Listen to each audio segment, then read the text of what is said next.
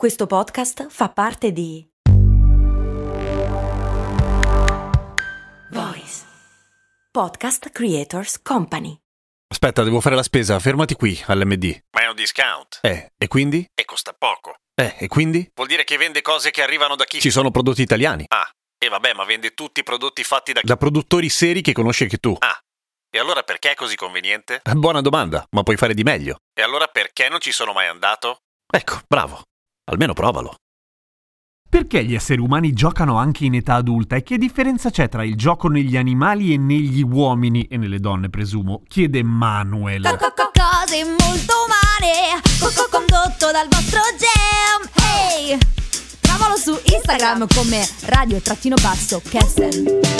Quello del gioco in generale, non solamente nell'età adulta, è un gran bel tema di cui si è parlato molto, studiato altrettanto e è arrivato a un certo numero di risposte non sempre del tutto esaustive, come spesso accade quando si parla di cervello e mente e quelle cose lì che è difficile misurare, ma ci proviamo lo stesso. Allora, del perché si giochi e del perché si giochi poi in età adulta ci sono una marea di quelle che possono essere sia teorie che filoni, ma prima di tutto cerchiamo di fare chiarezza. Che cos'è il gioco vero e proprio? Chris Crawford, uno che di giochi ne sa parecchio, per dire che già nel 1981 aveva scritto un libro su quello che è l'arte del gaming e si parlava già di videogiochi, per cui un precursore, fa una distinzione molto molto interessante per spiegare come si definisce un gioco e come lo si differenzia da tutta una serie di altre attività. Un gioco è una sfida divertente che decidiamo ovviamente volontariamente di fare. Se è contro noi stessi la sfida è un rompicapo, se invece ci sono coinvolti altre persone, quindi degli avversari, diventa un conflitto. Il conflitto si divide a sua volta in due, cioè se noi competiamo con gli altri e basta oppure possiamo interagire. Se ad esempio siamo, che ne so, dei podisti, quindi corriamo e non è previsto dal regolamento il fatto che ci si possa fare lo sgambetto o prendere ammazzate, allora quella è una competizione. Diversamente quando la nostra relazione, cioè fra noi e i nostri avversari, è interattiva, in quel caso si parla di vero e proprio gioco o game, come lo chiama lui, che assomiglia più a partita in realtà. Un altro che dà una gran bella definizione di gioco, ma è anche una definizione che ti fa sentire un pochino stupido, è Bernard Suits, che dice negli anni 70 che il gioco è un volontario tentativo di superare degli ostacoli non necessari e in un certo senso autoinflitti, peraltro. Quindi ci si potrebbe chiedere, ma chi cavolo ce lo fa fare di giocare? Perché il gioco effettivamente è uno sbattimento, ok? E ci sono giochi che rendono questo aspetto ancora più evidente, come per esempio i simulatori di vita, tra virgolette, come The Sims, ve lo ricordate? È un videogioco in cui devi fondamentalmente fare quello che si fa nella vita vera, tipo lavorare, avere una casa, figliare, occuparsi della loro educazione, cose di questo tipo. La vita. Ma qual è la differenza? Che è molto più facile e oltretutto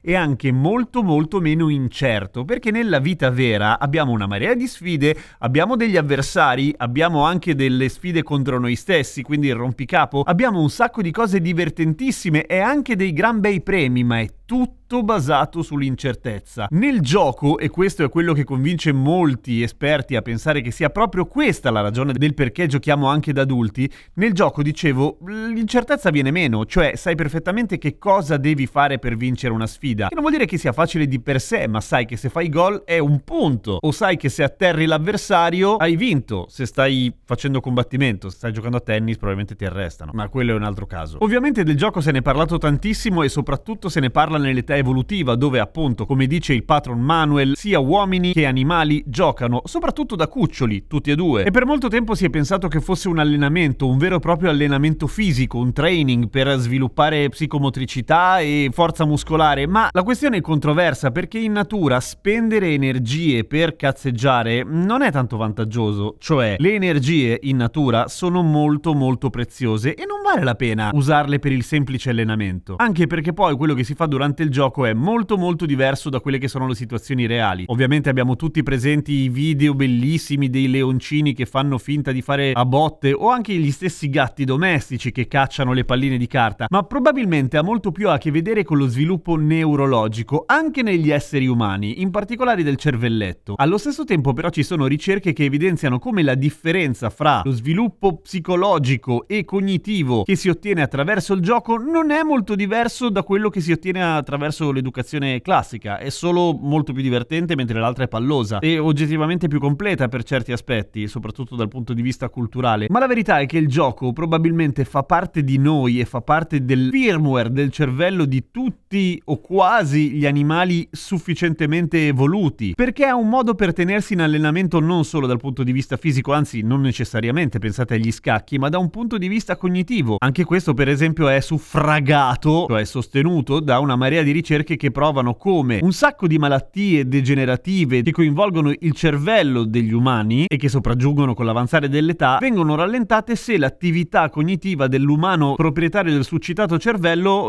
insomma ci fa delle cose col cervello, lo usa. Non è un muscolo come ogni tanto qualcuno dice, ovviamente fa molto brutto pensare al cervello come un muscolo, ma è vero che usandolo se ne sviluppano le capacità. Ora non è che se giochi ai videogiochi tutto il giorno poi diventi intelligentissimo per forza, dipende anche cosa giochi, però le sfide di logica e in generale aiutano a pensare meglio. Quindi che il gioco sia utile appunto alla nostra capoccia o semplicemente che sia un modo per simulare la vita e simularne le sfide, ma con, come dire, un minor livello di rischio, il risultato è che giocare ci piace un casino. Da questo viene il processo di gamificazione di un casino di cose. La gamificazione è ciò che rende delle attività, di solito attraverso delle applicazioni, ciò che rende delle attività quotidiane pallose e necessarie, come ricordarsi di bere dell'acqua, ricordarsi di alzarsi ogni tanto e fare due passi e sgranchirsi, o stare attenti con l'alimentazione, ecco, renderla un gioco attraverso un linguaggio interattivo, catchy, divertente, eccetera. Dopodiché cercare di rendere la propria vita un gioco, se si parla ovviamente di primo mondo e tendenzialmente di persone privilegiate, può essere anche una questione di punti di vista. Ci si può riuscire abbastanza se non ci sono problemi veri veri, voglio dire. C'è chi ce la fa e c'è anche chi riesce ad affrontare le sfide quotidiane come se fossero, beh, una figata quando ce la fai. Sicuramente aiuta. Quello che resta però nella vita è l'incertezza, purtroppo.